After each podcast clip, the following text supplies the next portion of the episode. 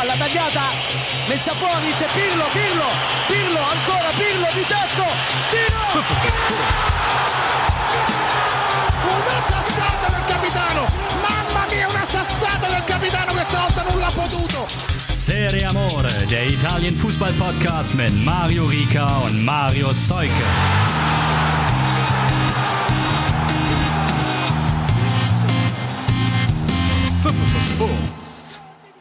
Ciao Tifosi, Länderspielpause, keine Pause für Serie Amore. Auch in dieser Woche wollen wir euch beliefern mit dem ein oder anderen aus den italienischen Fußballgefilden.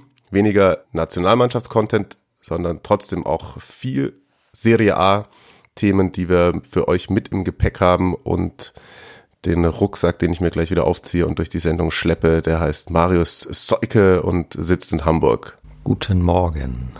Es ist ja, es ist fast noch morgen. Perfekt, immer Zeitbezüge direkt bei, bei Podcasts. Aber Stimmt, das macht Sinn. das ne? macht Sinn. Na, egal. Ähm, und wir haben mal wieder einen Gast am Start. Und zwar war er, ich habe gerade nochmal nachgeguckt, in Folge drei der ersten Staffel schon einmal am Start. Da wäre Juve fast schon Meister gewesen. War es dann aber nicht, weil äh, ich glaube, sie gegen Udinese gepatzt haben. Im Endeffekt hat Interista Thomas Hörner dann aber doch nur den zweiten Platz seines Teams bejubeln dürfen. Und ihr merkt schon, also internationale Pause ist auch Interschwerpunkt bei uns. Und das letzte Mal war er noch näher bei mir. Jetzt ist er näher bei Marius, wenn ich richtig liege. Moin, Thomas. Tachchen, ja genau. Von München nach Hamburg. Von der nördlichsten Stadt Italiens in die nördlichste fast Deutschlands. Sehr gut. Und wir haben gerade schon im Vorgespräch gehört, bei dir ist irgendwie die, die Abrissbirne zugange. Also ich hoffe, ihr könnt ihn immer gut verstehen. Und sie äh, ja, baggern nicht deine Internetleitung an. Was passiert da genau bei dir?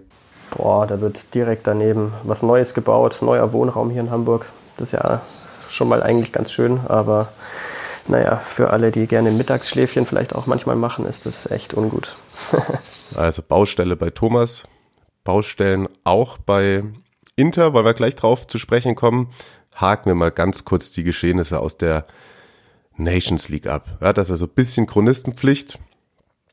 Äh, die Squadra Azzurra hat gegen Polen gewonnen und jetzt sozusagen Platz eins und was ist es dann?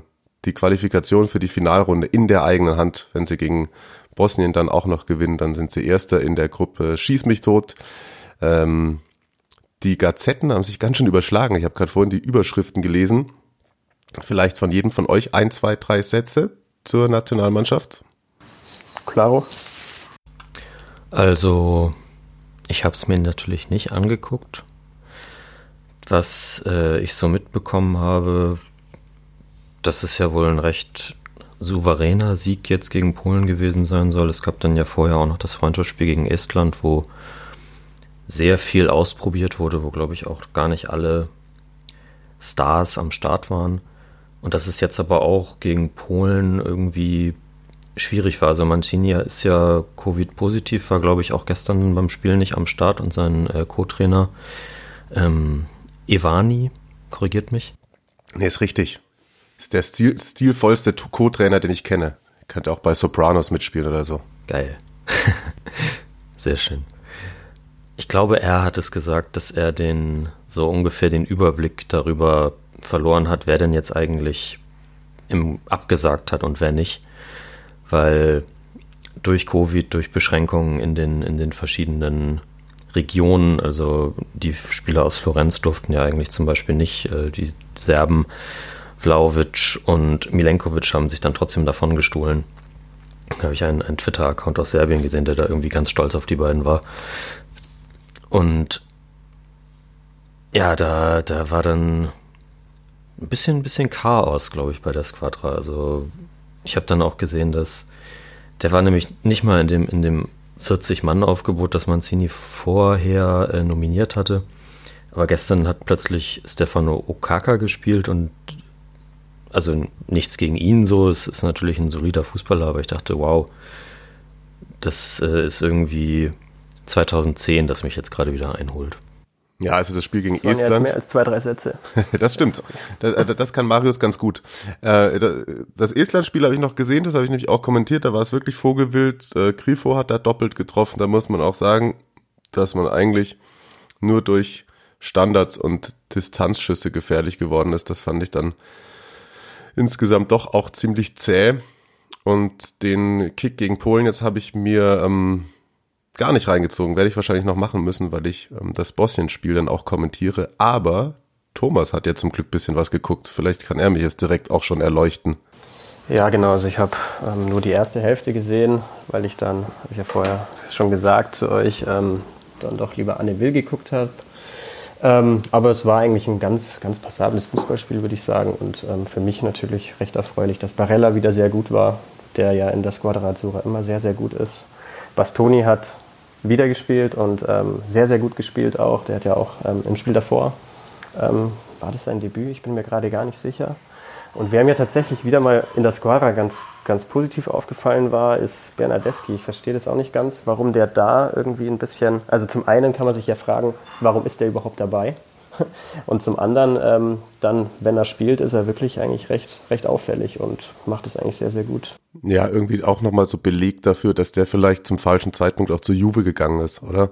Ja, total. Aber ähm, was erstaunlich ist, ist, dass er da doch ähm, in der Squadra dann ja das Selbstbewusstsein, das er in Turin irgendwie dann ähm, am Kabinentrakt bei Cristiano Ronaldo abgeben muss, das hat er dann da auf einmal. Also spielt er, kam da wieder von rechts, ähm, immer wieder in die Mitte gezogen, ist jetzt, jetzt nicht der aller, aller dynamischste Spieler, ähm, ist vielleicht so ein bisschen seine Schwäche, aber halt technisch sehr fein ausgebildet und das sieht man. Und er hat ja auch im Spiel davor getroffen. Ja, genau, da war es auch so ein Reinziehen, Abschließen gegen Estland. Aber es stimmt schon, da bin ich bei dir. Das ist äh, erstaunlich, warum das da so gut funktioniert und beim Verein eben nicht, aber wahrscheinlich, wie du es schon sagst, ähm, ja, wäre er ein Spieler gewesen, der eventuell noch in einem vielleicht nicht ganz so stark besetzten Team mehr Spielzeit, mehr Routinen, mehr Selbstvertrauen hätte gebrauchen können. So, das reicht mir auch ehrlich gesagt schon wieder, weil äh, es tatsächlich wieder, Marius hat es schon angedeutet, alles Vogelwild in diesen Tagen. Mein, die deutsche Nationalmannschaft hat gekickt, obwohl bei der Ukraine fünf Leute im Stab davon vier Spieler positiv waren. Äh, whatever, ähm, ganz komisch. Äh, Randnotizen sind noch, äh, Kollege Lapadula hat für Peru debütiert. Und die italienische Nationalmannschaft, die U21, hat sich qualifiziert für die anstehende Europameisterschaft. Scamacca doppelt getroffen, soll lobend erwähnt werden. Das war Marius ganz wichtig. Aber jetzt müssen wir mal gucken, wie viel, Lob, wie, wie viel Lob wir noch für Inter übrig haben. Thomas, sieben Spiele, Platz sieben, zwölf Punkte. Ja, das ist mit Sicherheit nicht unbedingt das, was man sich vorgestellt hat. Ich denke, da gibt es ja, eine Vielzahl von Gründen, Schrägstrich, ja, Entschuldigung ist vielleicht ein bisschen viel, aber Erklärungen dafür und ähm, ja, da können wir jetzt in der Folge vielleicht auch ein bisschen näher drauf eingehen. So die, die große Überschrift war ein bisschen, das war auch letzte Woche eine Frage, das hat äh, Marius dann offen gelassen, deswegen würde ich Marius gleich mal jetzt bitten, das aus seiner Sicht zu bewerten. Ähm, diese, dieses, dieser Artikel, ich glaube, ich habe jetzt den Autor nicht mehr drauf, von ähm, einer Gazette, äh, einer Zeitung in Italien, der behauptet hat, Inter ist halt eben nur Lukaku. Ich hatte das schon so ein bisschen verneint. Marius hat sich dazu noch nicht geäußert. Jetzt ähm, will ich mal wissen, was du dir überlegt hast. Eigentlich würde ich mich dir da grob anschließen, denn es kann nicht sein, dass sich bei Inter irgendjemand hinter Lukaku versteckt, auch wenn er sehr groß und sehr muskulös ist. Das geht natürlich, hinter dem kann man sich verstecken, aber das auf dem Level funktioniert das nicht.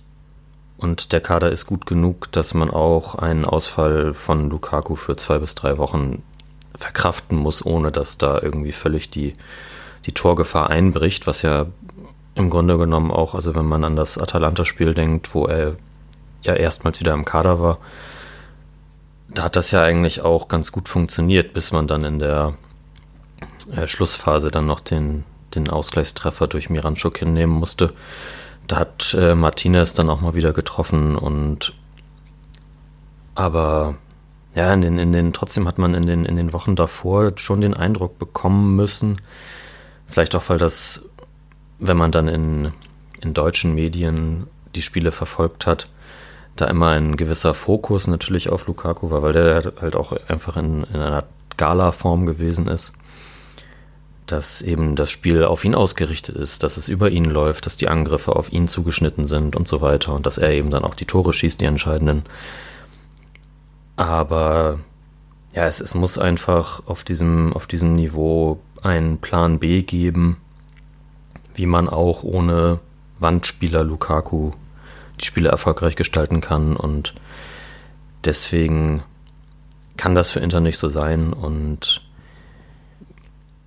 ist es gewollt auch nicht, aber trotzdem sind sie halt im Moment wahrscheinlich einfach nicht gut genug in Form und nicht gut genug eingespielt, was auch immer, um, um das dann aufzufangen, wenn der einzige Spieler, der wirklich heraussticht formmäßig, dann eben nicht dabei ist. Gibt es den Plan B denn, Thomas, oder siehst du den? Naja, also Conte ist jetzt nicht unbedingt der Trainer, der sich bisher dadurch ausgezeichnet hat, ähm, Plane, Pläne A bis ähm, Y zu haben. Also der, der hat natürlich seine, seine Idee von Fußball und die will er umsetzen. Letztendlich ist es aber auch so, dass ja, äh, es ist ja auch klar, wenn du, wenn du einen Stürmer hast von der Qualität und von der Imposanz eines Romelu Lukaku, dann, dann ist der natürlich ein integraler Bestandteil deiner Mannschaft und ähm, wenn der fehlt und wenn vor allem dann eben auch die Alternativen ausfallen, Sanchez war dann wieder angeschlagen und so weiter und so fort. Ähm, Lautaro fühlt sich am wohlsten, wenn er eben irgendwo rumschwirren kann um einen, um einen Turm. Ähm, da, da ist natürlich ein bisschen was vom, vom eigentlichen Spielkonzept ausge, ausgehebelt worden und ähm, ja, das hat man dann schon gemerkt. Nichtsdestotrotz war in, also glaube ich, dass Inter ähm, ein bisschen schlechter dasteht, als, als es jetzt leistungstechnisch eigentlich ja, zu sehen war. Das würde ich schon behaupten. Klar, da spielen dann natürlich auch noch irgendwie so Sachen eine Rolle, wie man hat in dem einen oder anderen Spiel schon auch echt Chancenwucher betrieben. Und ähm, ich würde aber gerne noch auf einen anderen Punkt zu sprechen kommen. Wenn ich jetzt so über die Spiele fliege, ähm, Auswärtssieg bei Genua und dann noch das Auswärtsspiel bei Donetsk, ansonsten keins zu null. Das ist natürlich auffällig, ja. Also ähm, ich denke, das hat auch, also das ist natürlich ähm, die große Stärke aus der vergangenen Saison, die man jetzt hier nicht ähm, reintransportieren konnte. Ähm, das hat, glaube ich, auch so eine ja, vielschichtige, ähm, das hat vielschichtige Gründe. Also zum einen ist De Vrij ähm, in dieser Saison nicht so auf der Höhe und nicht, ja, nicht in dieser Weltklasseform, wie man ihn eigentlich bei Inter kennt.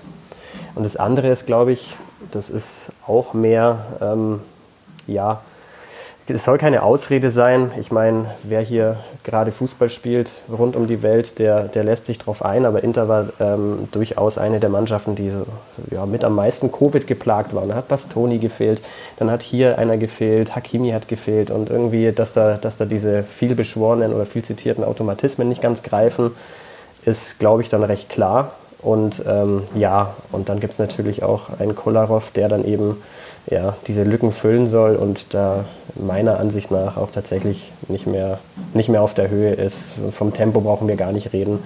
Das war ja auch ein ganz schlimmer Auftritt im Derby gegen Milan. Und ja, also wenn man das alles aufsummiert, dann kommt so ein mäßiger Saisonstart bei rum. Ähm, es sind trotzdem, glaube ich, nur fünf Punkte bis zum ersten Platz. Und was man, wie gesagt, auch noch mit in die Rechnung einfließen lassen muss, ist, mein, lass mich lügen, aber ich glaube, Inter hat die meisten Chancen kreiert in der Serie A ähm, und bekommt bei jedem zweiten Schuss einen Gegentreffer. Also das, das hat man ja dann auch eben in Spielen gesehen, wie, wie gegen Donetsk oder gegen Gladbach. Irgendwie, ja, es ist ein bisschen, wirkt ein bisschen naiv und wenn man da über Pech reden will, dann kann man auch über Pech reden. Wenn man über mangelnde Souveränität reden will, dann kann man auch darüber reden, aber das das alles aufsummiert, lässt den Saisonstart ein bisschen schlechter aussehen, als er letztendlich, glaube ich, hätte sein können und auch war. Covid ist ein gutes Stichwort jetzt äh, wegen Nationalmannschaft. Auch Brozovic ist jetzt auch positiv getestet vom kroatischen Nationalteam zurückgekommen. Also das, das stimmt schon, dass dass Inter da echt hammergeplagt ist auf jeden Fall. Witzigerweise irgendwie noch einen Artikel gelesen, Udinese ist, glaube ich, der einzige Verein, der noch gar keinen Fall hatte oder so. Also auch mal fragen, wie, wie sowas dann zustande kommt. Oder die anderen könnten sich ein Beispiel nehmen.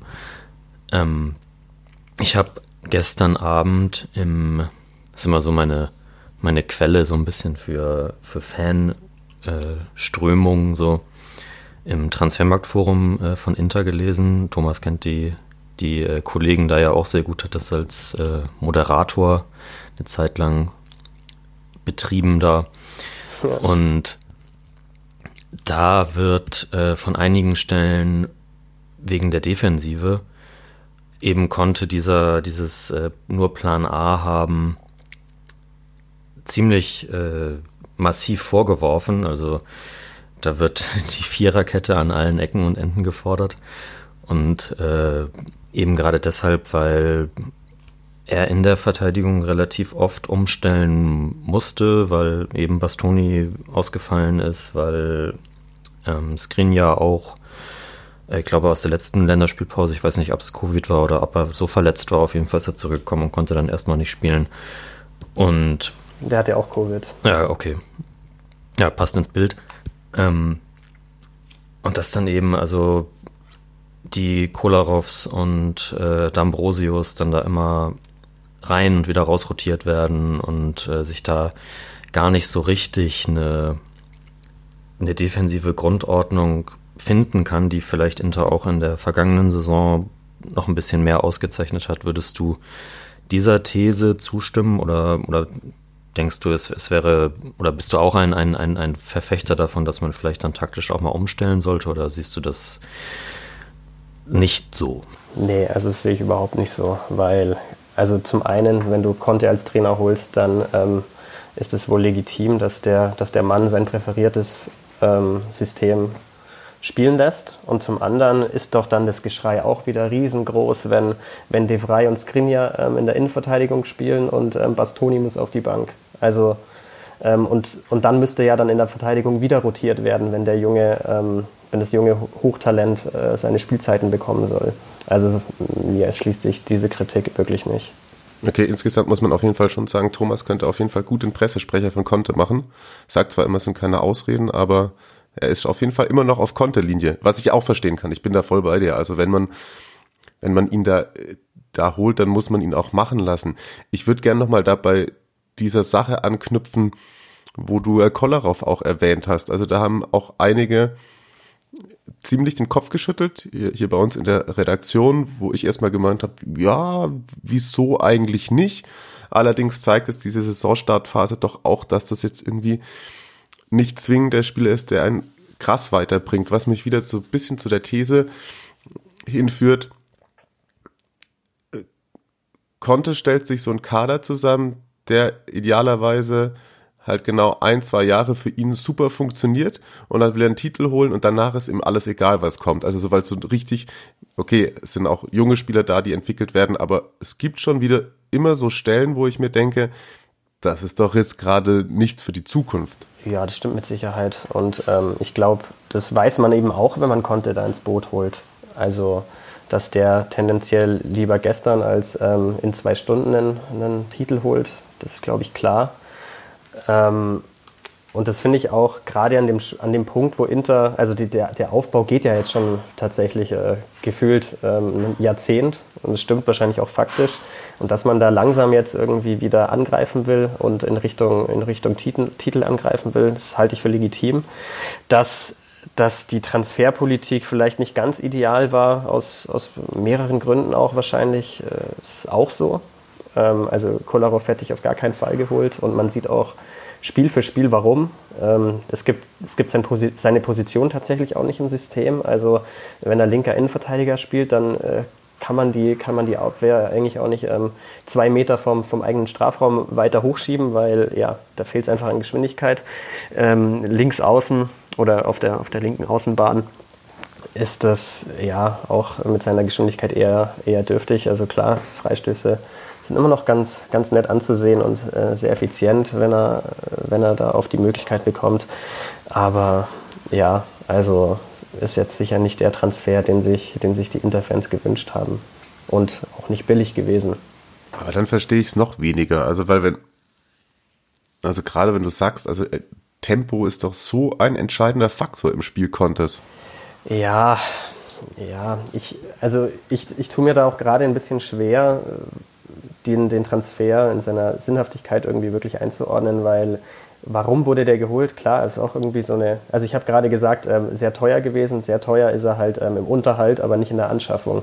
Und ich glaube, das hat tatsächlich auch eher oder auch eine Rolle gespielt, dass man, dass man aufgrund dieser ganzen ja, Corona-Umsatzeinbußen ähm, ja, sich dann für so eine Lösung entschieden hat, die man, die man ansonsten vielleicht gar nicht gewählt hätte. Vidal ist ja auch, ähm, ja gut, das ist der absolute Wunschspieler von Conte, aber er war ja auch letztendlich ablösefrei und so. Also Inter hat ja jetzt gar nicht, gar nicht groß Geld auf den, auf den Markt geworfen. Vidal ist eh auch ein gutes Stichwort. Ähm, kannst du ja gleich mal äh, einschätzen, wie, wie, du, wie du seine Rolle bisher siehst irgendwie.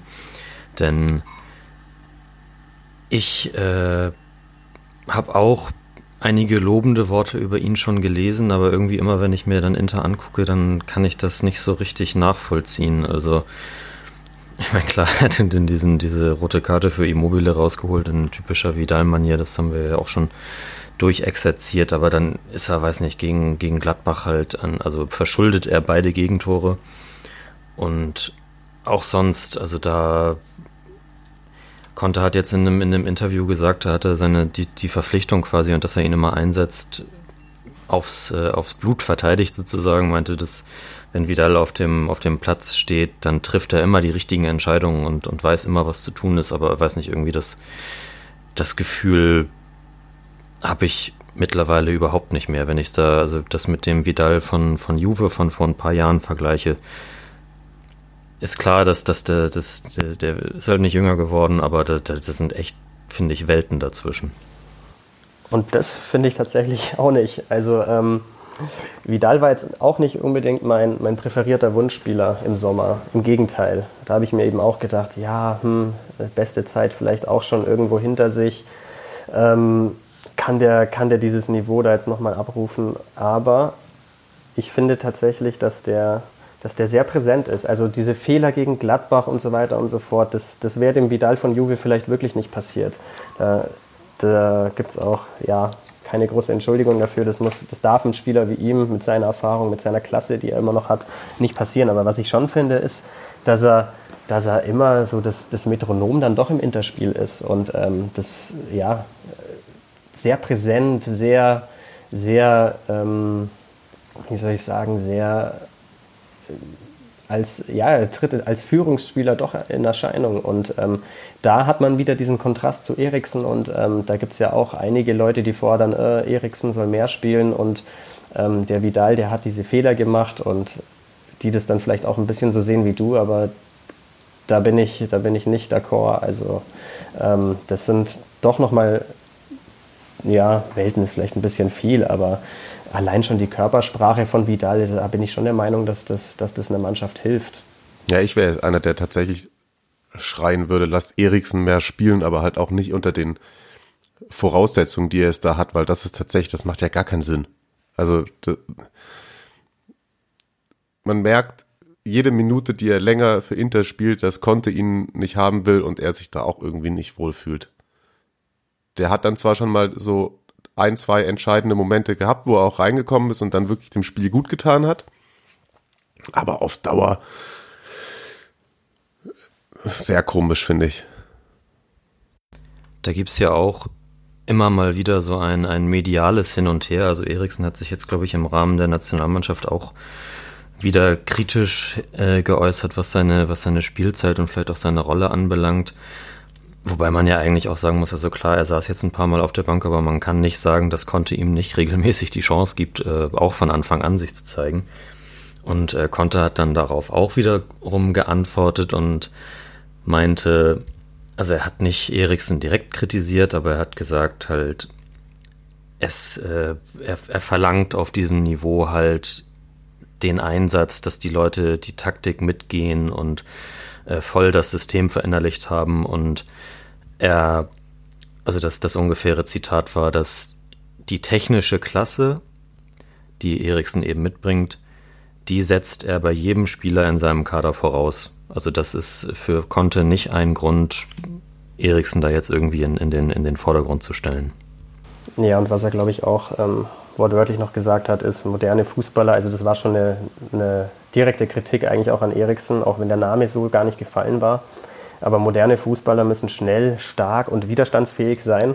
Ähm, und ja, also ich bin da eigentlich auch immer weit davon entfernt, so dieses Özil hängende Schultern-Syndrom zu groß zu thematisieren. Aber ich finde schon, dass, dass Eriksen, also der hat durchaus seine Spiele von Anfang an bekommen. Jetzt kann man da natürlich wieder dis drüber diskutieren. Äh, von Anfang an spielen bedeutet nicht Vertrauen und ähm, ja, das mag vielleicht irgendwo auch, irgendwo auch zutreffen, dass Eriksen von Anfang an bei Inter ein bisschen das Gefühl hatte, nicht unbedingt der, der Wunschspieler des Trainers zu sein, aber letztendlich obliegt es ihm, auf dem Platz entsprechend Fußball zu spielen. Und das, das sehe ich dann auch ganz simpel. Und da erinnere ich mich an wirklich viele Spiele jetzt, wo ich den Eindruck hatte, ähm, ja, dass, dass das Spiel einfach an ihm vorbeirauscht und er nicht unbedingt ähm, die große Ambition ausstrahlt, da ähm, ja, in diesen Rausch, ähm, sich, sich an diesem Rausch zu beteiligen. Also ich erinnere mich zum Beispiel an dieses an, an ein Spiel gegen Genua diese Saison, ich glaube 2-0 hat Inter gewonnen. Ähm, stand lange 0-0, Eriksen hat von Anfang an gespielt. Ähm, Eriksen raus, Barella rein, ganz anderer Zug in der Partie. Ähm, Inter dreht das Spiel, 2-0 gewonnen. Und ja, auch gegen Parma ähm, hat Eriksen ja gespielt. Ich bin mir jetzt gar nicht mehr sicher, ob von, von Beginn an oder ob er eingewechselt wurde.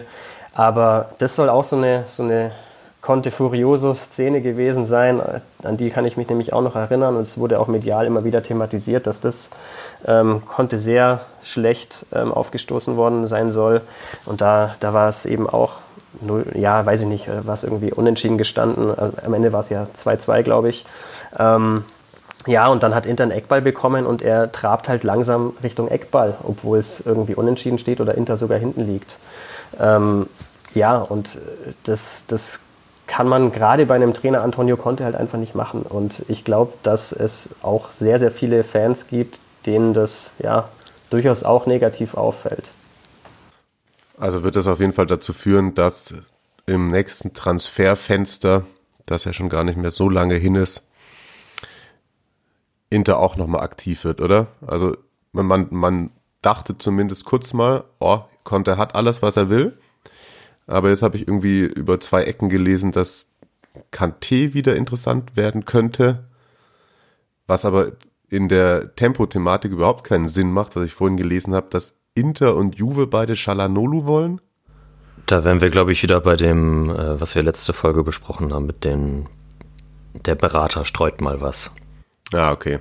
Ja, aber ich meine, Hakan sehe ich bei Inter gar nicht. Nee, sehe ich auch nicht. Ich sehe aber tatsächlich eben auch Eriksen bald nicht mehr bei Inter. Und ja, das ist wahrscheinlich auch für, für beide Seiten das Beste. Also der, der ist ja auch mit Lukaku Topverdiener. Das muss man sich dann natürlich auch noch zu Gemüte führen. 7,5 Millionen Euro netto angeblich. Ähm, ja, für die dieses Geld rechtfertigt seine derzeitige Rolle sicher nicht. Und er wird vielleicht oder mit großer Sicherheit woanders glücklicher als bei Inter.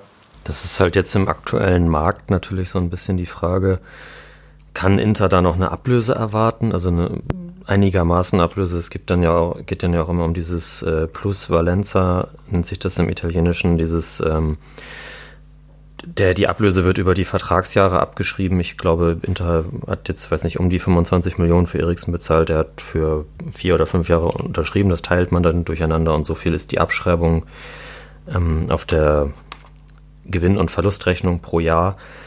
Und um da jetzt nicht in einem Minusgeschäft quasi rauszugehen, müsste es dann ja jetzt noch eine Ablöse um die 20 Millionen geben, wahrscheinlich.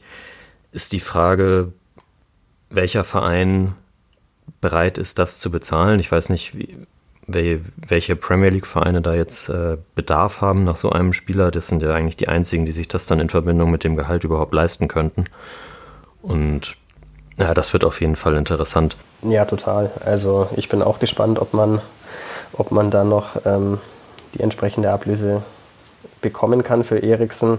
Letztendlich ist es aber auch so, dass der natürlich in der Premier League ein, ja, ein sehr gutes, einen sehr guten Ruf genießt. Also er war ja auch, bevor er zu Inter kam, das muss man sich auch nochmal vergegenwärtigen, hat er in der Zeit, in der er in der Premier League gespielt hat, die meisten Vorlagen gemacht, äh, gegeben, ähm, die meisten Chancen kreiert, die meisten Tore außerhalb der Box in der Premier League erzielt. Also daran wird man sich ähm, hoffentlich auch irgendwo bei, weiß ich nicht, gut, Everton hat jetzt natürlich Hammes, aber bei einem, bei einem Verein von diesem, von die, aus dieser Kategorie erinnern und ja, vielleicht wird es dann das erlösende Angebot für alle Parteien geben. Ich weiß es nicht. Ich weiß nicht warum, aber West Ham fällt mir irgendwie da ein.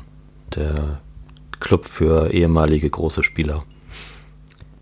Ob die sich das leisten können. Wobei der ist 27, oder? Ja. Eriksen. Es ist, ist, es ist eigentlich also, echt hart, das, das so zu sagen, ja. Ja, aber ich glaube, ja. da lassen wir uns jetzt dann auch ein bisschen Total. von den letzten Monaten täuschen. Ne? Also.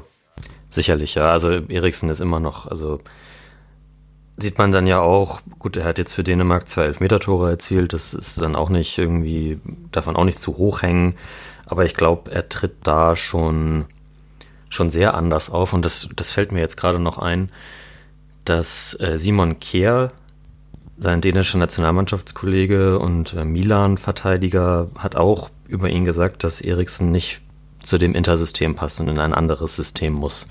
Und das also von, von jemandem, der so relativ nah an ihm dran ist. Da kann man sich auch vorstellen, die wohnen beide in Mailand, da gibt es sicherlich auch mal den einen oder anderen Kontakt. Ist ja auch schon irgendwie ein, ein klares Statement.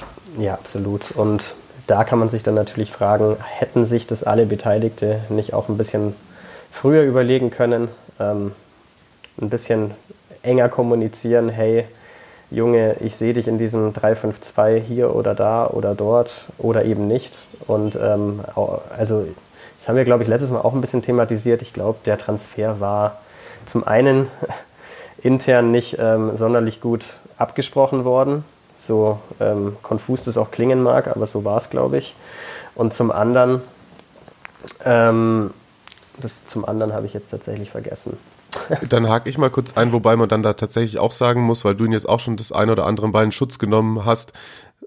Da wäre ich dann auch auf jeden Fall wieder auf Contes Seite ich weiß natürlich nicht, ob er es nicht deutlich genug gesagt hat, aber ich glaube, er ist jetzt kein Mensch, der mit äh, seiner Meinung hinterm Berg hält. Und da muss man sich dann tatsächlich, finde ich, äh, das Management bei Inter bisschen in Frage stellen, warum das dann da gemacht wird, weil irgendwie dem Trainer einen Spieler vorzusetzen und zu sagen, ja, wir lösen das jetzt alles bisschen spielerischer oder wir wollen ein bisschen mehr Kreativität, hier hasse Dan, nimm. Weiß nicht. Ja, da fällt mir jetzt auch wieder das zum anderen ein. Da ging es, glaube ich, auch ein bisschen darum, ja, mal wieder so einen großen Transfer zu präsentieren. Gut, es kam Lukaku äh, zwar vorher, aber ähm, ja, auch äh, seine Vorstellung da in der Mailänder Skala und so, das war schon, war schon ein bisschen imposant präsentiert und ja, der kam, glaube ich, auch so ein bisschen symbolhaft für ein neues großes Inter und ja, man hat halt dann wahrscheinlich gehofft, dass sich die beiden Herren Conte und Eriksen dann schon arrangieren werden, aber das funktioniert halt bei einem Trainer wie Conte nicht unbedingt und vielleicht auch bei einem etwas eigenwilligen Charakter, wie es Eriksen doch zu sein scheint, eben auch nicht. Ja. Glaubst du denn, dass also soll gesetzt den Fall, dass man einen, also dass Eriksen tatsächlich irgendwie jetzt im Winter oder spätestens nächsten Sommer dann wechseln sollte, glaubst du, dass da dann nachgelegt wird oder das Conte dann voll auf die Karte Barella auf dieser Position setzt, der das ja dann auch erst, wie du sagst, ist erst eingewechselt worden, hat dann Dynamik reingebracht und man hat ja eh so ein bisschen das Gefühl, dass Conte ihm neben, neben seiner, seinen Fähigkeiten als Terrier irgendwie noch so die, dieses, diese Trickwatchista-Nummer, diese Spielmacher-Nummer da dass er ihn so weiterentwickeln möchte. Ich weiß gar nicht, ob Conte einen Trikoratista überhaupt in seinem System unbedingt haben will. Aber also ich finde tatsächlich auch sehr oft, dass Barella ein bisschen zu sehr auf seine, seine Terrier-Qualitäten, die er zweifellos hat, ähm, reduziert wird. Das ist ein technisch herausragender Fußballer. Also wenn man sich an die Vorlage zum Beispiel, war das gegen Real letztens da mit der Hacke, die gleiche Aktion hat er gestern in der ersten Halbzeit im Länderspiel auch gehabt. Ähm, der spielt Diagonalpässe über 45 Meter, punktgenau, dreht sich um seine, dreht sich wendig um die Gegenspieler rum. Ähm, also ich sehe den zwar natürlich eher als Achter, ähm, aber ich, ich bin mir gar nicht sicher, dass. Also ich denke mal, das Projekt Requatista wäre unter Conte dann erstmal beendet. Das glaube ich schon. Und da wird dann auch nicht unbedingt Barella ähm, auf diese, in diese Position hineinsozialisiert. Dann lass es mich anders formulieren. Also nicht, nicht, dass er eben auf die Zehn gestellt wird, aber dass er eben ja diese, diese Rolle als ähm, kreativster in, der, in dem, in dem Dreier-Mittelfeld da dann irgendwie so ein bisschen spielgestalterisch einnimmt. Ja, also ich denke, ja, also dass, dass dieser Weg fortgeführt wird, das glaube ich schon. Dass, also das ist ja tatsächlich schon sowieso der Fall, dass ähm, Barella der kreativste Fußballer in dem, im Inter-Mittelfeld ist. Also Brozovic spielt ja auch nicht mehr ganz so ähm, stark frequentiert, wie es schon mal der Fall war. Und Sensi ist leider Gottes äh, ja, permanent verletzt da muss man auch mal sehen, wie sich das jetzt irgendwie in den nächsten Wochen entwickelt. Bei Sensi ist es ja so, das ist auch ein herausragender Kicker eigentlich. Wenn ich mich an seinen Saisonstart unter, ähm, unter Conte erinnere, äh, das war ja wirklich äh, ja, erste, erste Sahne, wie man so schön sagt. Und seitdem leider einfach permanent gestoppt. Und ja, dann, dann ist immer so diese Aussicht, ja, er ist ein paar Wochen zurück und dann geht es nochmal richtig los. Ähm, aber er ist halt leider schon etwas, etwas labil und da muss man, ja, vielleicht wird man dann im Winter auch zu dem Schluss kommen, wenn er sich jetzt gar nicht mehr ran, ranpowern kann, dass man ja nicht mehr, nicht mehr ganz so auf ihn setzt, weil er, der, der schwebt ja schon immer ein bisschen so auch im, im Intermittelfeld mit, gedanklich zumindest. Ja, absolut. Finde ich auch sehr, sehr, sehr schade, dass der irgendwie nicht mehr zum Zug kommen kann, weil der hatte echt, ähm, ich finde, zu Beginn einen überraschend starken Einstand, auch als er schon äh, zu Inter gekommen ist. Hätten ihm, glaube ich, nicht alle so zugetraut, da direkt so reinzufinden. Wird unheimlich wichtig tatsächlich für die nächsten Wochen. Mir hat Marius ein Zitat geschickt von Gianluca Luca Mancini, dem Verteidiger der Roma, der gesagt hat, ja, Verletzungen und auch Covid werden dann im Endeffekt über die Tabellensituation oder den Ausgang der Meisterschaft entscheiden ist wahrscheinlich gar nicht mal so eine steile These, sondern recht einfach belegbar. Und wenn wir uns das mal irgendwie anschauen, was Inter noch bis äh, in die erste Dezemberwoche so auf dem Brett hat, das Einzige, was bisschen ähm, positiv daherkommt, ist, dass von sechs Spielen vier Heimspiele dabei sind.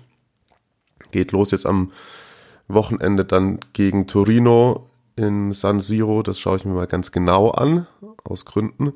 Dann Heimspiel gegen Real, wo du eigentlich auch schon, du musst gewinnen, wenn du in der Champions League noch was mitnehmen willst. Dann Auswärtspartie bei Sassuolo, auswärts Gladbach, zu Hause Bologna nochmal und dann am 9. Dezember zu Hause Schachtja. Also entweder brennt da schon kurz nach Nikolaus der Baum oder sie haben bis dahin unter Beweis gestellt, dass der Saisonstart, so wie es Thomas gesagt hat, nur vom Ergebnis her nicht so gut war. Ja, in der Champions League rausfliegen, mal wieder, ähm, zum dritten Mal in Serie, das wäre natürlich fatal. Also, ähm, falls das eintreten sollte und es sieht leider, äh, also Inter hat es noch in der eigenen Hand, rein rechnerisch, man muss halt einfach gewinnen. Ähm, aber falls es nicht eintreten sollte, dann ja, dann kann ich, dann werde ich mich vielleicht in Sachen Konte auch mal äh, ein Stück weiter rechts oder links, je nachdem, welche Seite die negative ist, ähm, positionieren. Was erwartest du so in der Liga in, in den nächsten Wochen?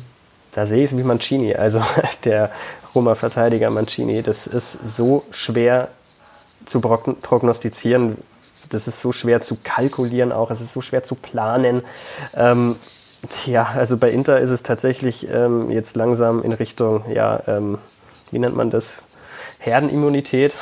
vielleicht, vielleicht kann man dann ähm, ja, in, im letzten halben Jahr der Saison, beziehungsweise in der letzten Saisonhälfte, ähm, ja, ein bisschen, ein bisschen mehr Konstanz in den Fußball reinbringen. Aber ähm, ich, also, ich weiß nicht, wie ihr das seht, aber ich glaube, das, man kann es einfach nicht prognostizieren, wie das laufen wird. Ja. Überhaupt. Ja. Aber das wäre doch auch mal eine gute Schlagzeile.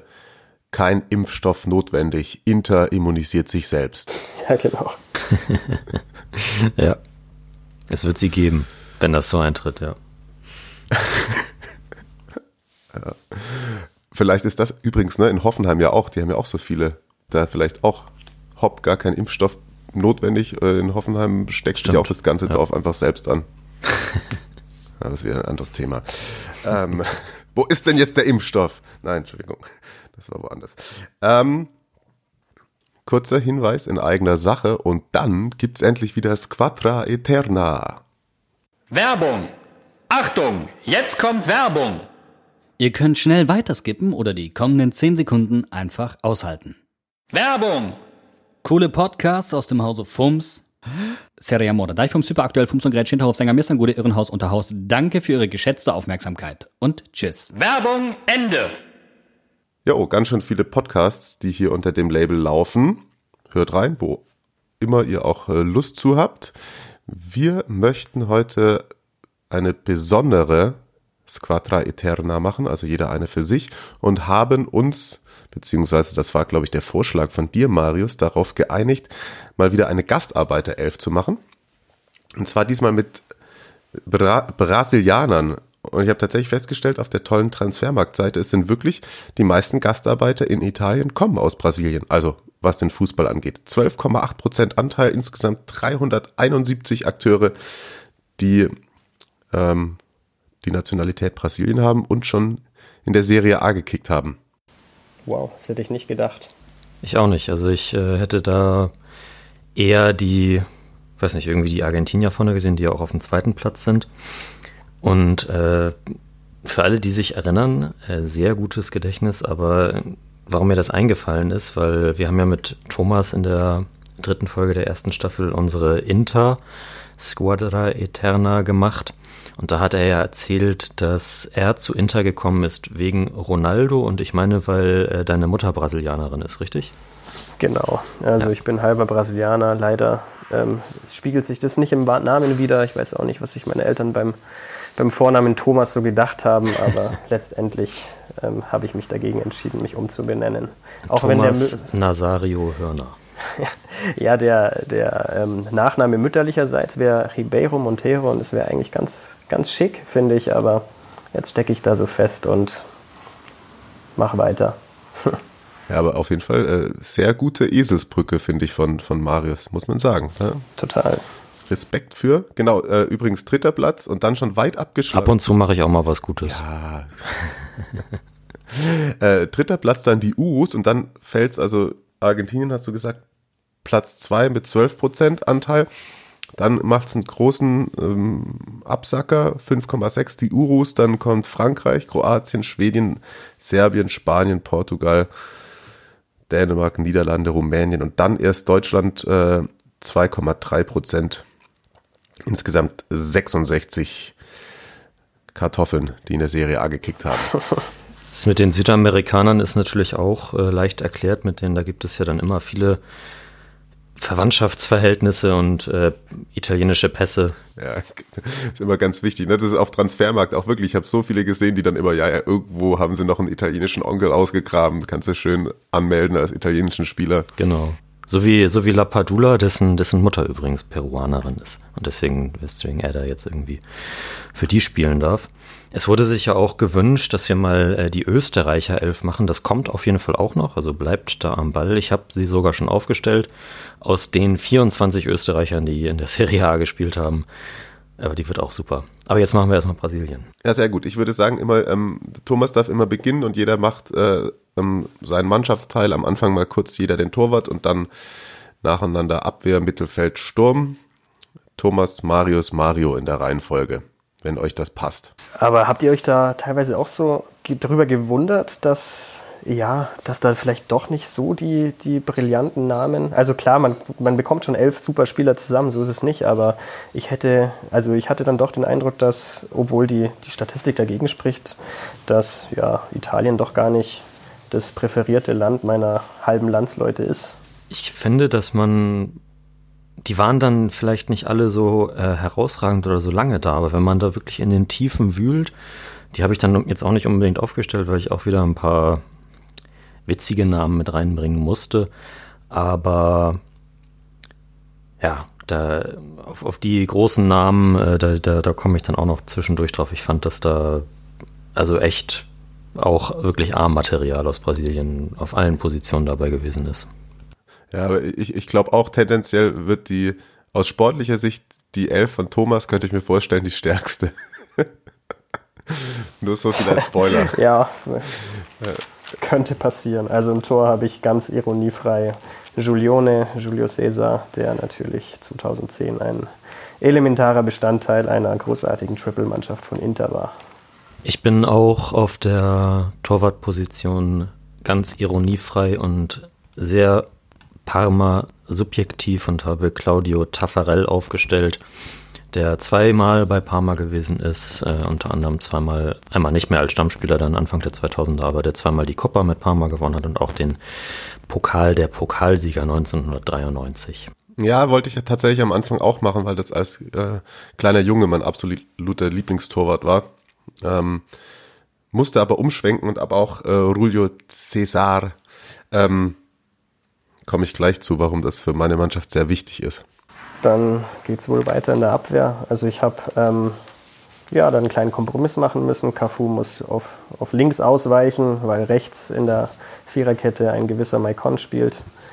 Ähm, Lucio habe ich noch mit reingenommen. Ja, ähm, Punkt Triple-Bonus würde ich sagen. Und neben ihm in der Innenverteidigung spielt Aldair und den habe ich, ja, an den kann ich mich gar nicht so richtig als als Zuseher erinnern, aber ich weiß noch irgendwie, wo war der mal so ein, ein, auf dem Pausenhof so ein geflügelter Begriff zwischen mir und zwei, drei ähm, Kameraden, äh, immer Aldair und dann haben wir äh, Fußball gespielt und Schüsse gemacht und fanden den Namen so witzig und ähm, ja, deswegen ist der hier auch einfach mal dabei. Da gehe ich d'accord. Genau aus dem äh, Grund habe ich Aldair auch aufgestellt in der Innenverteidigung. Ich spiele in einem äh, 4-3-3 und also so in den Ende der 90er, wo ich in die Grundschule gegangen bin, war das irgendwie so, weiß nicht, da, da schwangen sie auch so ein bisschen Magie mit. Den kannte man dann irgendwie von, von FIFA oder weil man vielleicht mal irgendwie zufällig, weil man länger aufbleiben durfte, die Roma im Europacup gesehen hat. Auf jeden Fall gefühlt äh, ganz, ganz großer Innenverteidiger. Alle Romanisti werden mir da wahrscheinlich zustimmen. Markus, schreibt gern was bei Twitter dazu. Dann ähm, auf rechts habe ich auch Maikon gestellt.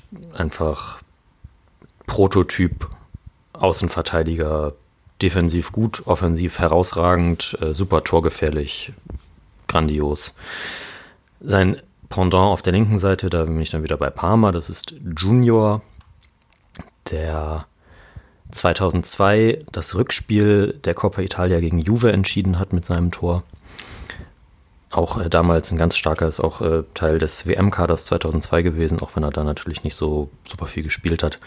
Und Aldair darf anlernen, den, den äh, ja, Freundschaftskauf von Silvio Berlusconi für seinen Kumpel Kaká, die Gao. Der ist ja perfekt, dann doppeln wir uns sogar gar nicht. Also ich doppel mich nicht mit euch. Bei mir spielt rechts hinten C. Maria, der ähm, sehr viel auch, der war auch bei Parma und auch bei Perugia und hat kam insgesamt über auf über 200 Spiele in der Serie A. Und auch bei Inter, ne? Ja, tatsächlich, auch noch mal. Ja, genau. Ähm, unter, Man unter Mancini damals. Einer, einer seiner Wunschspieler gewesen, als Mancini kam, hat irgendwie auch kein Mensch verstanden damals, aber ist ja kein schlechter Kicker gewesen. Aber immer schön die Haare blondiert auch und so. Zumindest habe ich ihn so ein paar Mal in, noch vor dem inneren Auge gehabt. Auf jeden Fall, das ist so ein bisschen was äh, für den, für den Fashion-Teil deiner Mannschaft. Und dann ähm, rechter Innenverteidiger, Julio Cesar, ja, Werder-Legende, 99, 2000 bei Werder gespielt, davor lange bei Juve und dann auch beim BVB noch. Und linker Innenverteidiger, auch Julio Cesar. So, pass auf. Aha. Ja, ja. Der ist, und jetzt überleg dir mal, den habe ich mit dem Torwart in den Abwehr, habe ich drei Spieler mit dem gleichen Namen. Das muss ja auch für die Gegenspieler und den Schiedsrichter komplett Banane sein. Sehr geil. der hat ähm, wilden Lebenslauf. Real, Milan, dann mal nochmal Benfica, dazwischen andere Stationen. Auch mal noch Austria Wien und ich glaube tatsächlich, die haben gedacht, das war der andere Julio Cesar. Insgesamt hat der Julio Cesar viermal Serie A gespielt für Milan Genau, also das ist dreimal Julio Cesar in meiner ähm, Squadra Eterna und äh, links verteidigt bei mir auch aufgrund seiner großen Verdienste für den Hamburger Sportverein Douglas Santos, der dreimal für Udinese Calcio aufgelaufen ist. Der war in Hamburg echt, also hinten raus war der echt gut. Ja. Ich kann mich auf jeden Fall an ein sehr starkes Spiel kurz vor Saisonende gegen den SC Paderborn erinnern. Ah ja, gut, da, da ging es dann da nieder, glaube ich, ne? Genau. Dann mache ich mal weiter mit meinen zwei Sechsern.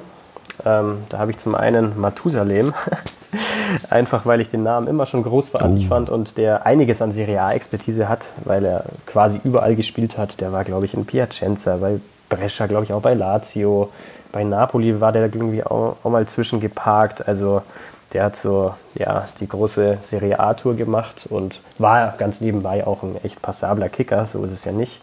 Und ich habe ähm, Thiago Motta, ja, hat für Italien gespielt, ist in meinen Augen trotzdem ein Brasilianer und wenn er die Hand aufs Herz legt, dann wird er das wahrscheinlich genauso beantworten. Und das war natürlich auch ein herausragender Fußballer, der ja mit seinem linken Fuß jeden Pass spielen konnte, den er sich so ausdenken, ausgedacht hat.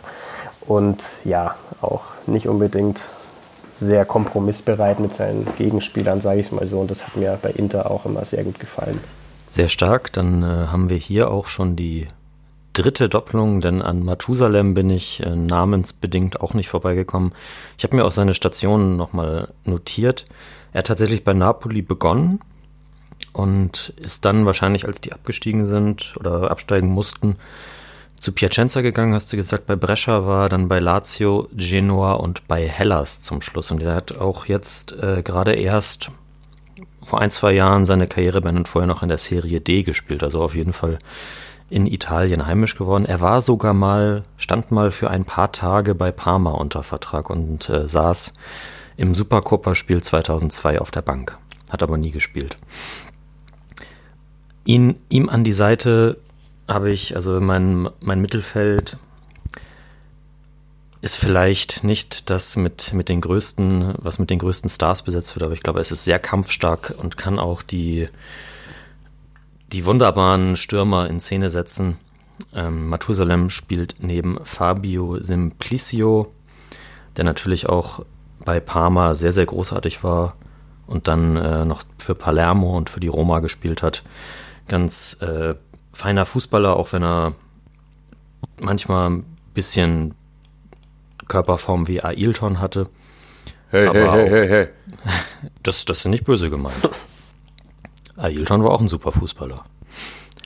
Und auch äh, wahnsinnig torgefährlich, also hat teilweise um die zehn Saisontore immer gemacht als zentraler Mittelfeldspieler. Geiler Kicker und äh, auch namensbedingt, äh, also Mathusalem neben Simplicio und daneben spielt Mozart, ehemals Regina und Livorno. Ich erinnere mich. ja, da äh, merkt man wieder zwei dumme, ein Gedanke. Ich bin da echt gestern, das war unfassbar. Ich habe so viel Spaß gehabt beim Durchgucken. Ich habe mir auch kurz überlegt, ob ich eine Elf nur mit lustigen oder guten Namen mache. Ich hätte auch in der Innenverteidigung zum Beispiel noch, gab es einen Naldo auch noch oder einfach nur Spieler mit Verwechslungsgefahr. Ich spiele mit, ähm, also insgesamt ist es so ein 4-2-3-1, Doppel-6. Eben der eine davon ist auch äh, Mozart. Der äh, finde ich, nachdem er bei Reggiana war, ja irgendwie ganz lustig. Dann nochmal nach Moskau, dann irgendwie vier Monate Palmeiras in Brasilien und dann wieder zurück äh, zu Livorno. Und neben ihm auf der Doppel 6 spielt ein gewisser Ronaldo.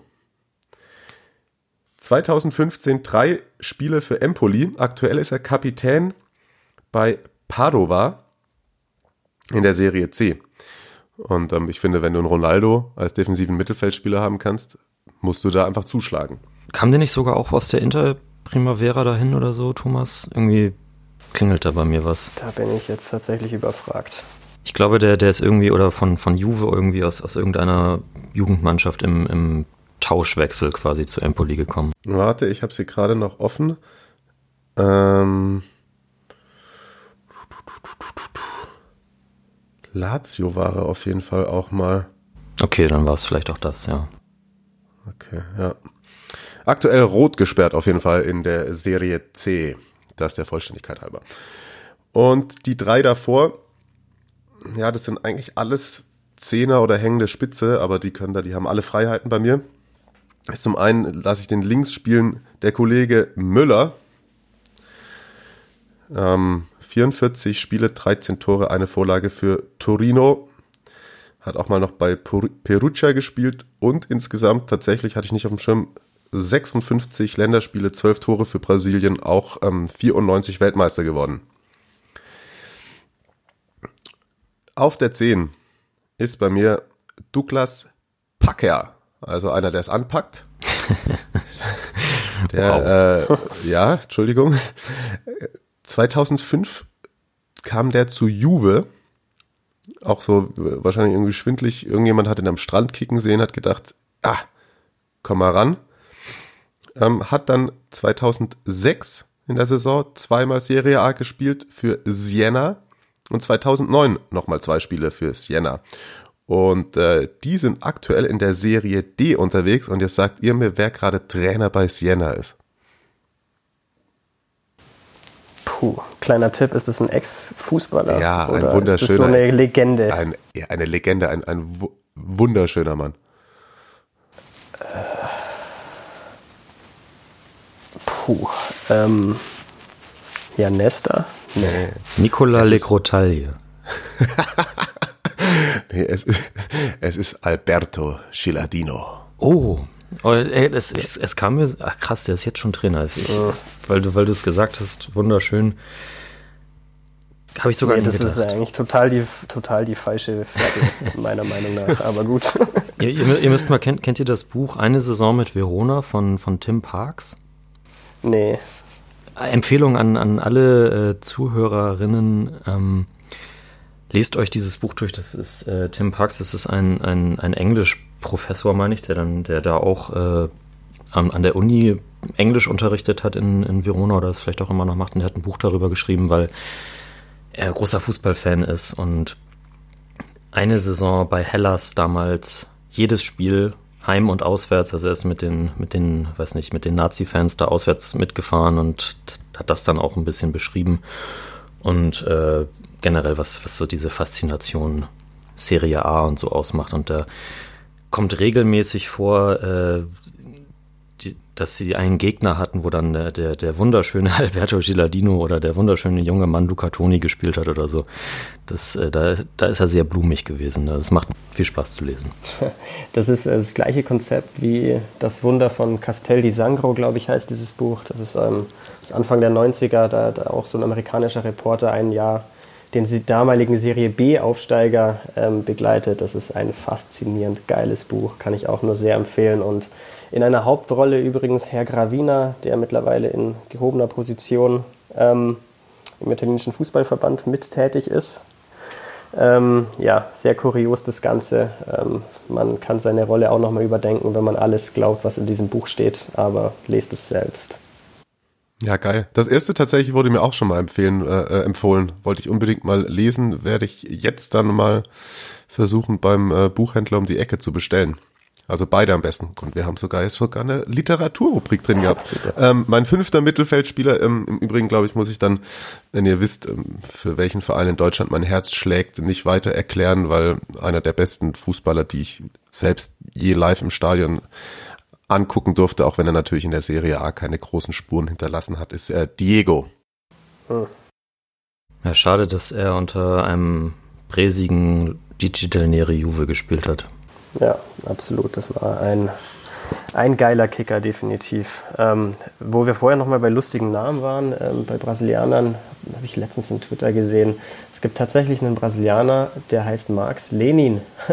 Spielt irgendwo in Russland, aber nicht links außen.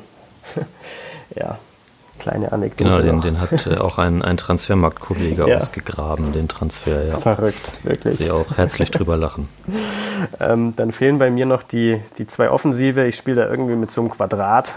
ähm, ja, wird schon funktionieren. Na, KK habe ich mitgenommen als ja, Weltfußballer und als wow, also einer, einer der prägenden Spieler auch irgendwie meiner Jugend gewesen, meiner bisschen gehobenen Jugend zwar, aber ähm, hat einfach Spaß gemacht, diesem Kicker zuzuschauen. Und Siko, der ja auch bei Udine mal war, warum auch immer, muss dort aber sehr überragend gewesen sein in den 80ern, auch mal irgendwie zehn Spiele weniger als Platini gemacht und nur eine Kiste weniger, sonst wäre er Torschützenkönig gewesen. Ähm, ja, kann mir, kann mir zwar immer noch nicht erklären, warum der bei Udine war, aber ja, soll in der Serie A wirklich auch sehr, sehr gut gewesen sein.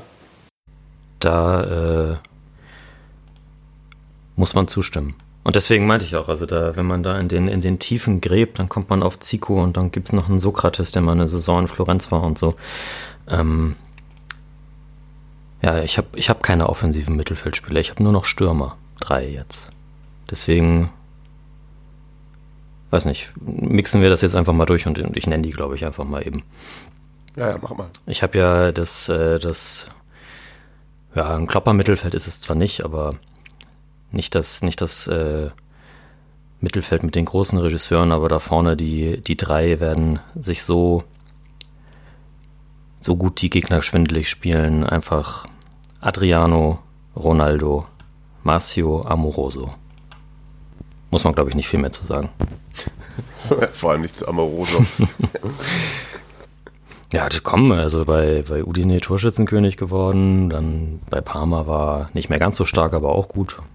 Und äh, ist einfach auch, also wenn der nicht so viel verletzt gewesen wäre, auch. Und wenn er nicht Ronaldo vor sich gehabt hätte in der Nationalmannschaft. Äh, ich fand den echt großartig. Apropos Ronaldo, surprise, surprise, ist bei mir auch im Sturm dabei. Ähm, habe auch schon näher erläutert, warum und weshalb beim letzten Mal. Und ich habe noch mich für eine tragische Figur entschieden, ähm, die ähn vielleicht ähnlich hätte gut werden können, und zwar Alexandra Pato ähm, bei dem man auch nicht ganz genau weiß, warum es eigentlich irgendwie so rapide bergab ging. Klar, er war unheimlich viel verletzt und nichtsdestotrotz konnte ich mir diesen Abstieg doch nicht ganz erklären. Habe ich auch geliebt früher. Geiler Spieler. Ja, echt ziemlich schade, dass von dem dann nicht noch mehr kam. Ja, ich beende die äh, meine Top 11 mit eigentlich Quatsch, aber bei euch sind ja alle guten Namen aufgetaucht da vorne. Bei mir einziger Stürmer der Kollege Schumacher. Ein Spiel. Ein Spiel, sechs Minuten im Jahr 2006 gegen Livorno gezockt. Höchst interessanter ähm, Lebenslauf. Also bei Udinese war der unterwegs, kam über Ascoli nach Italien, dann war er noch in Spanien unterwegs, dann in Frankreich und dann wurde er von Udinese zu Austria Kärnten verliehen und später auch nochmal Austria Wien. Für die äh, Wiener 53 Spiele, sieben Tore, zwei Assists, ganz okay. Dann nochmal in die Ukraine, Portugal, Brasilien, dann war er nochmal kurz in Italien und dann hat er es zu Hause in Brasilien ausklingen lassen. Aber ich finde, ein Schuhmacher mit brasilianischem, also das ist ja auch wieder. Also wie gesagt, ich bin über so viele lustige Namen gestolpert und ähm, das war der allererste, den ich aufgeschrieben habe, dass der spielen muss. Völlig zu Recht auf jeden Fall. Aus dem Kopf eine schnelle Elf, um, um Thomas äh, quasi zu widerlegen, was, was die Klasse anbelangt. Äh, Julio Cesar im Tor, Roberto Carlos linker Verteidiger, in Verteidigung Thiago Silva und Lucio oder Aldair rechts, Maicon oder Cafu im Mittelfeld, ähm, Emerson hinten, dann, dann vorne Kaká und Ronaldinho und dann eben, weiß nicht, die drei Stürmer, die ich aufgespielt habe, oder Zico oder wen auch immer. Deswegen, also Brasilianer in der Serie A, da gab es schon ziemlich viele sehr geile. Durchaus, durchaus. Aber ähm, gerade bei Roberto, Roberto, Carlos und Ronaldinho sind mir natürlich auch eingefallen, aber die waren, ähm, als sie dort gespielt haben, beide nicht am Peak. Also das ist richtig. Roberto ja. Carlos davor das, und Ronaldinho drüber. Das stimmt natürlich. Ähm, ja, aber letztendlich hast du schon recht. Thiago Silva ist mir jetzt irgendwie echt überhaupt nicht eingefallen und es war natürlich auch ein, ja, ein absoluter Weltklasse-Innenverteidiger. Bei wem ich noch überlegt habe, äh, ob ich da einen meiner, meiner Top-Stürmer für opfern kann. Das sind, das sind äh, gleich vier Namen.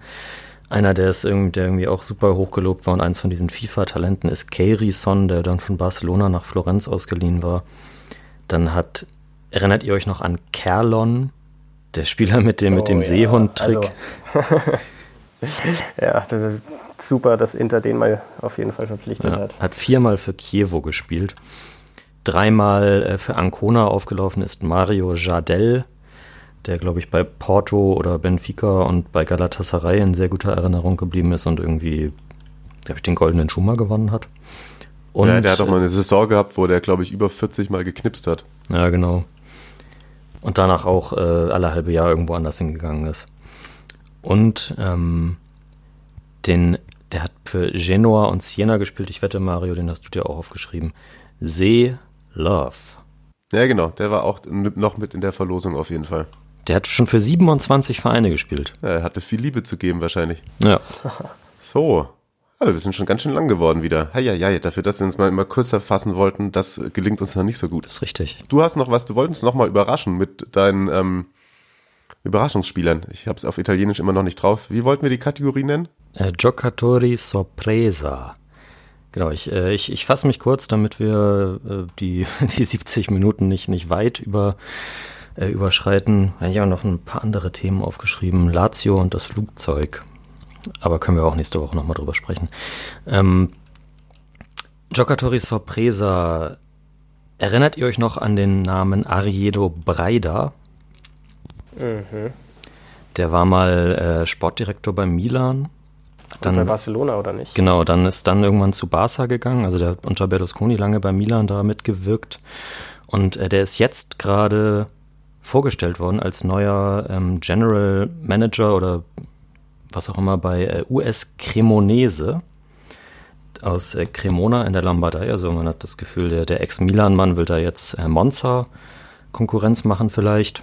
Wobei er nicht, wahrscheinlich nicht so viel Kohle mitbringt, wie äh, Berlusconi das gemacht hat. Und dann habe ich bei Cremonese in die Kartei geguckt und äh, die haben auch ein paar wunderbare Spieler in ihren Reihen gehabt früher. Zum Beispiel den Mario in seiner deutschen Gastarbeiterelf hatte. Giuseppe Gemiti hat da 2017 seine Karriere beendet.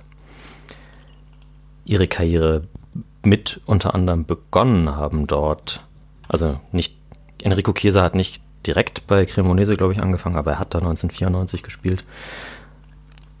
Dann ähm, in den 80ern, als sie in der Serie A waren, sind da aufgekommen Giuseppe Favalli, Attilio Lombardo, der jetzt Co-Trainer von Roberto Mancini bei der Squadra Azzurra ist und mit Juve die Champions League gewonnen hat, genauso wie Gianluca Vialli. Schon in den 70ern hat. Oh, äh, schön. Ja, ja, ja. Also durchaus ein, ein Verein, obwohl die nicht so viel Serie A hatten. Dreimal waren sie da. Ähm, durchaus äh, Namen hervorgebracht. Cesare Prandelli hat äh, 74 bis 78 für Cremonese gespielt. Der jetzt übrigens gerade zu den, äh, als er auf Sarri angesprochen worden ist, weil das ja tatsächlich ein, ein Gerücht ist für, für Florenz, hat gesagt, äh, lasst mal zwei, drei Monate vergehen, dann bieten sie mir in Florenz die Vertragsverlängerung an. Ja, das habe ich auch gelesen. Ja, das ist doch mal ein Selbstvertrauen, das äh, muss aber auch so sein. Apropos Florenz, Gaetano Castrovilli war von 2017 bis 2019 an Cremonese verliehen und in der Saison 2007, 2008 auch per Laie damals von Milan Davide Astori, möge er in Frieden ruhen. Und da schließt sich dann der Kreis zur U21. Gianluca Scamacca hat äh, von Januar bis Juni 2018 per Laie für Cremonese gespielt. Und noch ein Leihspieler 2007, 2008 Salvatore Sirigu da seine ersten Schritte gemacht, nachdem er aus der Jugend von Palermo gekommen ist. Dann ein, äh, ein, ein Name, an den ihr euch bestimmt noch erinnert, vom Confed Cup 2005. Ja, ja. John Aloisi. Kennt ihr ihn noch? Hm, klingelt was. Klingelt ein bisschen was. Ja, er hat beim Confed Cup in Deutschland äh, vier Tore für Australien geschossen. Und äh, von 1995 bis 1997 hat er für Cremonese gespielt. Und der letzte, damit schließt sich dann der Kreis zu Inter. In der Saison 2003, zwei, äh, 2002, 2003 hat Sergio Zanetti für Cremonese gespielt. Und ja, das ist der Bruder von Javier. Nee, echt jetzt? Ja. ah, okay. Nicht schlecht. Bin auch immer wieder überrascht davon, wie kurz du dich fassen kannst, wenn du es dann ankündigst. Geil, ne? Ja. Das ist meine Superkraft. ähm, Thomas, ich hoffe, du kannst noch eine kleine Runde Mittagsschlaf machen und die reißen das Haus neben dir nicht komplett ab oder bauen es noch nicht auf jetzt oder wie auch immer. Ja, ich hoffe es auch, absolut. Naja, ähm, hat mich wieder sehr gefreut, Marius. Wir können irgendwann vielleicht mal wieder ein Bier trinken gehen und Mario, wir sehen uns vielleicht, wie vor, letzte Woche war es, glaube ich, ähm, vielleicht irgendwann wieder bei Werder. Ich hoffe es doch mal, mal und vielleicht auch irgendwann mal wieder mit Bier und mit Presseraum oder ohne mhm. Presseraum und mit Bier vorm Stadion oder danach. Ähm, ja, war sehr schön, dass du auf jeden Fall jetzt dir heute wieder die Zeit genommen hast. Und wenn wir schon beim Thema sind, Gerne. euch sei gesagt, dass ihr alle auf euch aufpassen mögt, gesund bleibt. Und ähm, wenn ihr mögt und es euch keinen Zacken aus der Krone bricht, dann empfehlt doch diesen Podcast euren Freunden, die sich eventuell auch für italienischen Fußball interessieren. Lasst paar Follows da oder Kommentare, whatever, Sternchen. Ihr kennt das Spiel besser als wir wahrscheinlich. Marius? Danke für das Übernehmen des Community Management Parts. Ja, äh, dachte, stellt auch, stellt, Fragen. stellt Fragen, stellt Fragen. Ja, ich wollte es ja, gerade genau, sagen. Sorry. wir beantworten sie. Versuchen das zumindest. Oder wir versuchen es, ja. Und kommt gut durch die Woche. Ja, vielen Dank, Thomas. Vielen Dank, Mario. Bis bald. Ciao, ciao. Tschüss.